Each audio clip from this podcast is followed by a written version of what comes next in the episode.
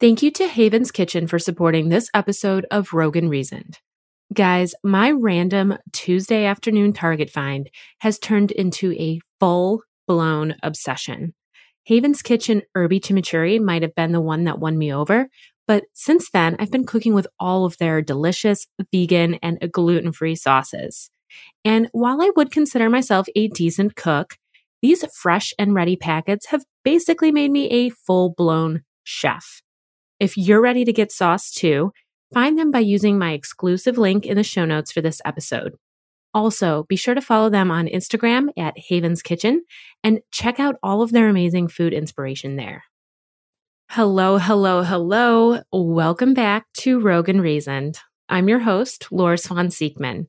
It has been a few weeks since we talked. If you're following me on Instagram at Rogue Reasoned Podcast, you saw that we unexpectedly lost our pup, Bolt, to a very silent and aggressive cancer, and I opted to take a few weeks off and regroup. Something I've come to learn very deeply over the past year is that you have to protect your peace. Working in a digital space, social media, blogging, podcasting, all of that requires you to be very present. And being human just like you, I sometimes don't have it in me. I want to be authentic when we do talk, and at times that means taking a break. But those are the best kinds of relationships and friendships, right? The ones where you can pick right back up where you left off with no hard feelings or drama. So thank you for tuning back in, and I'm excited to pick back up on our weekly conversations. This episode is also super special because it marks the one year anniversary of Rogue and Reasoned. Last year on my birthday, I launched this podcast with such excitement and growing a community of badass individuals that are down for real conversations about life, business, and badassery, who were ready to redefine the term reckless and take control of their own lives on their own terms. And I have not been disappointed. I appreciate every single one of you. Every single listen, every single review and rating, and all of the feedback and follow-up on the conversations and thoughts I share every Monday. I'm stoked for year two, and I can't wait to share some other things I have in the works with you. So happy anniversary to all of us. So tomorrow is my birthday, and it just so happens that I share the day with a very special person. Well, pup, but he's a person to me. Our dog, Marshall. I shared a lot about Bolt last year because of all the surgeries and challenges he faced, but Marshall is our goofy, pitty American Bulldog mix that is turning eight years old, although he still acts like he's three, which I'm not complaining about. He now has an Instagram, and you can follow him at The Real Marshall Sieckman. That's Marshall with two L's, and Sieckman is spelled S I E C K M A N. He's been super depressed since we lost Bolt, so we've been doing lots of things together, going on lots of walks, getting extra cuddles, all of it. And his Instagram is where we're documenting parts of our life together. But before we dig into the episode, I want to share something else that Marshall and I are doing together for our birthday. This year, in Bolt's honor, we are holding a birthday fundraiser for Magnificent Mutt's Rescue, a Chicago area rescue where I adopted Bolt from back in twenty eleven. I cannot imagine not having those years with Bolt, and I am so grateful for the work they did to take care of him before he joined our family at just weeks old. If you'd like to learn more about what we are doing and perhaps make a donation, please visit our page at www.lauraswansiekman.com slash bolt, B O L T. We'll be fundraising through August thirty-first, twenty twenty-one, and seriously, any amount counts. one hundred percent of your donation will go to Magnificent Mets Rescue to help them to continue to save lives, and it would put such a smile on Marshall and I's faces to make an impact in Bolt's name. They also have foster opportunities and their upcoming Run for Paws five K in October, if you wish to donate your time instead. Details are all on the page. So again, that's www.lauraswansiekman.com slash bolt. And if you want to follow Marshall, You can find him at The Real Marshall Sieckman on Instagram. So on to our topic. Thanks for letting me get all that out. I don't know what it is about summer, but I swear this entrepreneurial wave hits. Maybe it's the extra sun and vitamin D, having more time off, who knows? But for a lot of us, business ideas come rolling into our brains. The creative juices are flowing. You'd think it'd be more around the start of the year when everyone's on their bullshit resolution and fresh start train, but not from what I've noticed. And I work with a lot of small business owners and entrepreneurs, so I have just a few examples to back this up. So that presents the question, which business idea is best to pursue? If you're like me, you have a bunch. Of course, you may want to do all of them, do all the things. But once we come down from our cloud a little bit, we have to realize they aren't all feasible, profitable, or ready to be launched. There's a few things we have to address first. All right, so it's time to take a few notes. Write this down, retain it in that mental vault, or be sure to revisit this episode later to remind yourself of what we talk about, because we are going to break down the questions you need to answer and the things you need to consider before jumping into your badass business idea with two feet. This isn't about being scared, not being ready, feeling overwhelmed. It's simply clarifying where you should put your energy. No matter what conclusion you've come to at the end of this chat, realize these sometimes tough questions are cutting out months, maybe even years of bullshit for you. First off, know that we are talking business. We aren't talking about things that can, should be, or can only be hobbies. A business has structure, goals, growth, and profit. If any of your ideas are hobbies, axe them now. There is nothing wrong with a hobby. But this is about business. In fact, sometimes it's good not to let your hobbies become a business because you do them too much, you lose interest in them, and you don't have an outlet for just enjoyment. Everything becomes associated with work. So don't be hesitant to be a little selfish with some of your talents and hobbies and keep them just for you. Next, I need you to consider whether your new business is going to provide supplemental, aka extra, income, or if you intend for it to be your main income stream. Do you need it to fully support you right now? Are you okay with it being a supplemental source for now and hope to grow it into your main source at a specific later date? Will it always just be extra cash? Knowing your intentions surrounding profit and being honest with yourself about your timeline to make it happen will help you determine whether your business idea fits in that particular structure. Now, this business idea or ideas that you're considering, does it or do they have benefits? And no, I don't mean insurance. You'll be paying for that one on your own, something else to consider, of course. But does it create a work lifestyle you want? Or will it create stress? Sure, building a business is work and at times stressful. But is that what will dominate?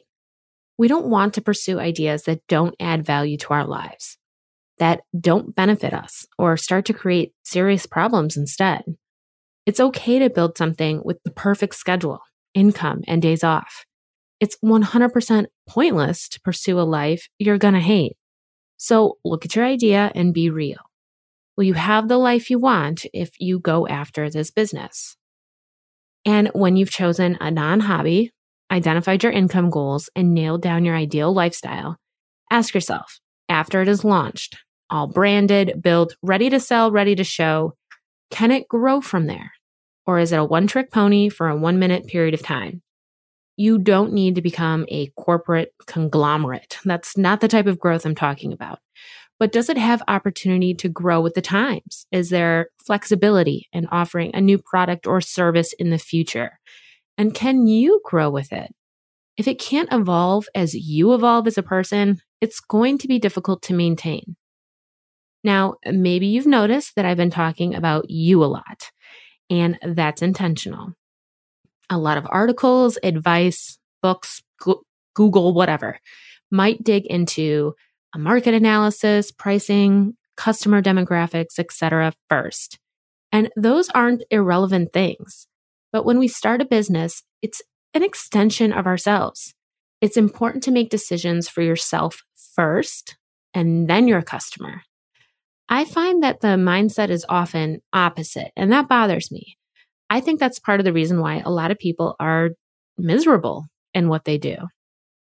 So now that we have busted out some of the use scenarios regarding your ideas, let's in fact pivot to thinking about your customer and their perception and use of your potential products and services. Age-old question here. You'll see this as a staple consideration in many business pieces out there, and I'm in full agreement with it. Does your business idea solve a problem? If someone can do something on their own, without assistance, for free and in a timely manner, they'll do it.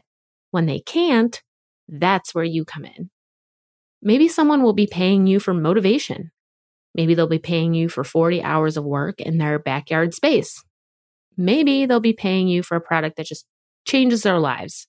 The point is, your business is gold when you're able to step in where someone else isn't capable or willing and provide a quality, valuable solution to an otherwise headache. This solution that your business idea potentially provides might fall into one of two categories. No one else is currently providing it, and you've got the edge on the market. Second, someone else is doing it, but not like you will. So which one do you fall in? And you don't have to go down the rabbit hole on this, but make a note. It will help you with your planning, marketing, and stylizing later. Your solution also needs to be easy to understand.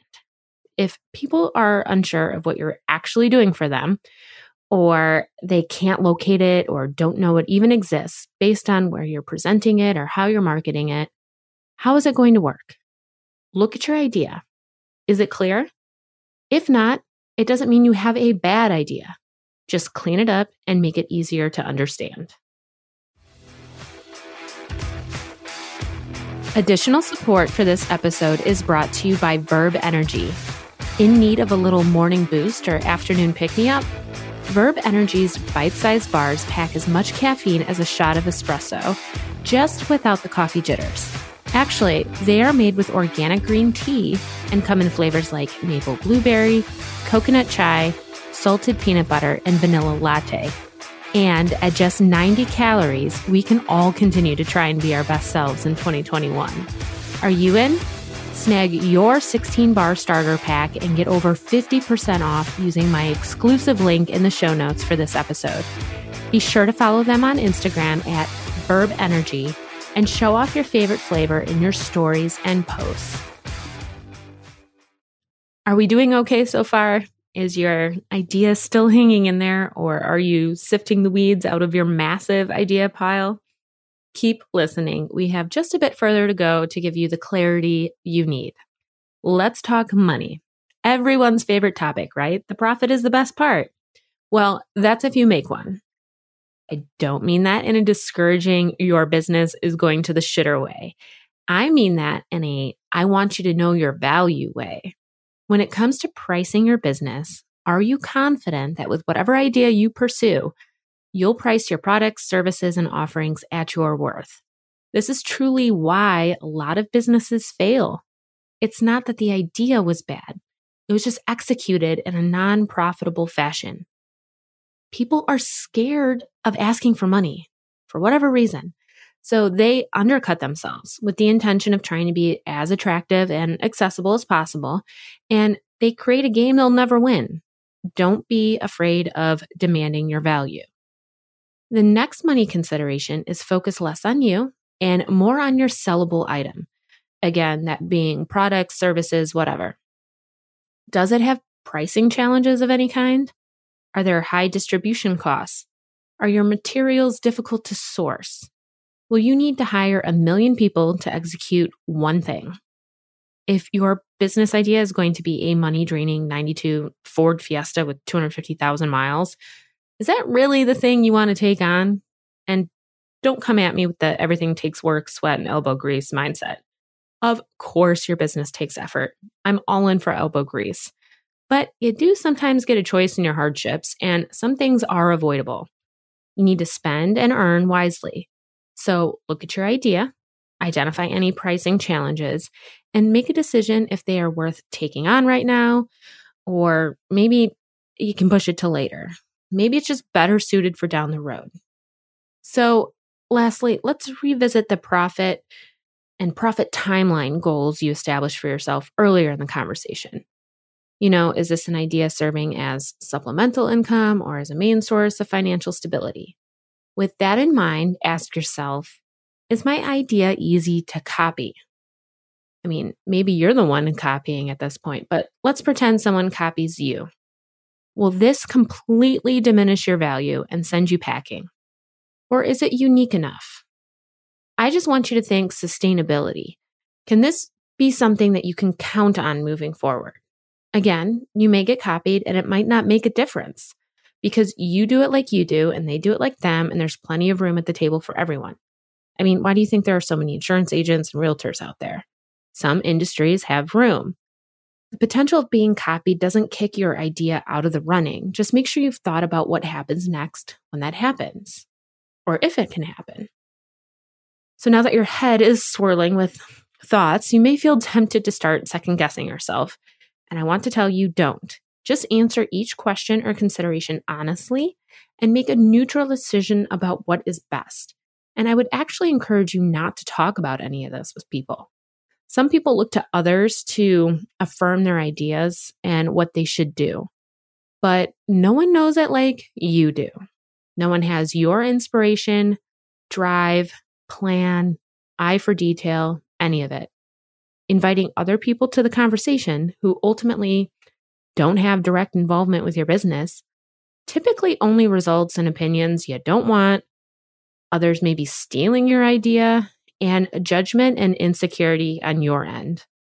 Be confident in what conclusions you came to in this conversation.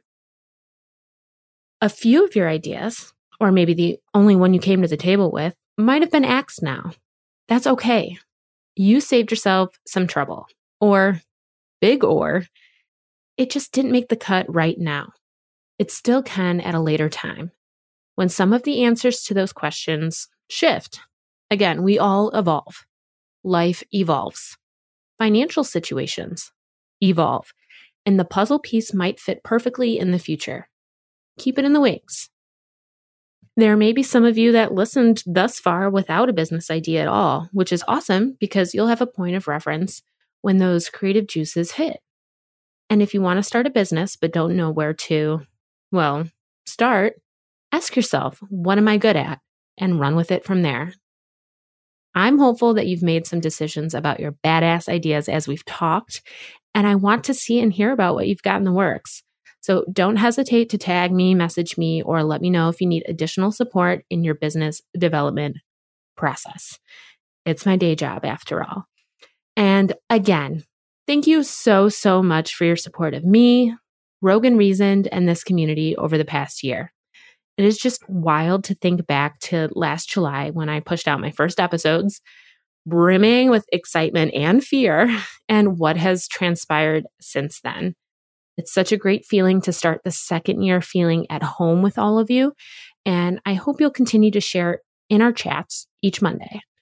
Marshall and I hope to connect with you as part of our birthday fundraiser in memory of our buddy Bolt, and I'll be back next week with a brand new episode. Have a great week, guys. To learn more about me, your host, and the Rogue and Reason podcast, visit www.lauraswansiekman.com slash podcast and follow along on Instagram at Rogue Reason Podcast.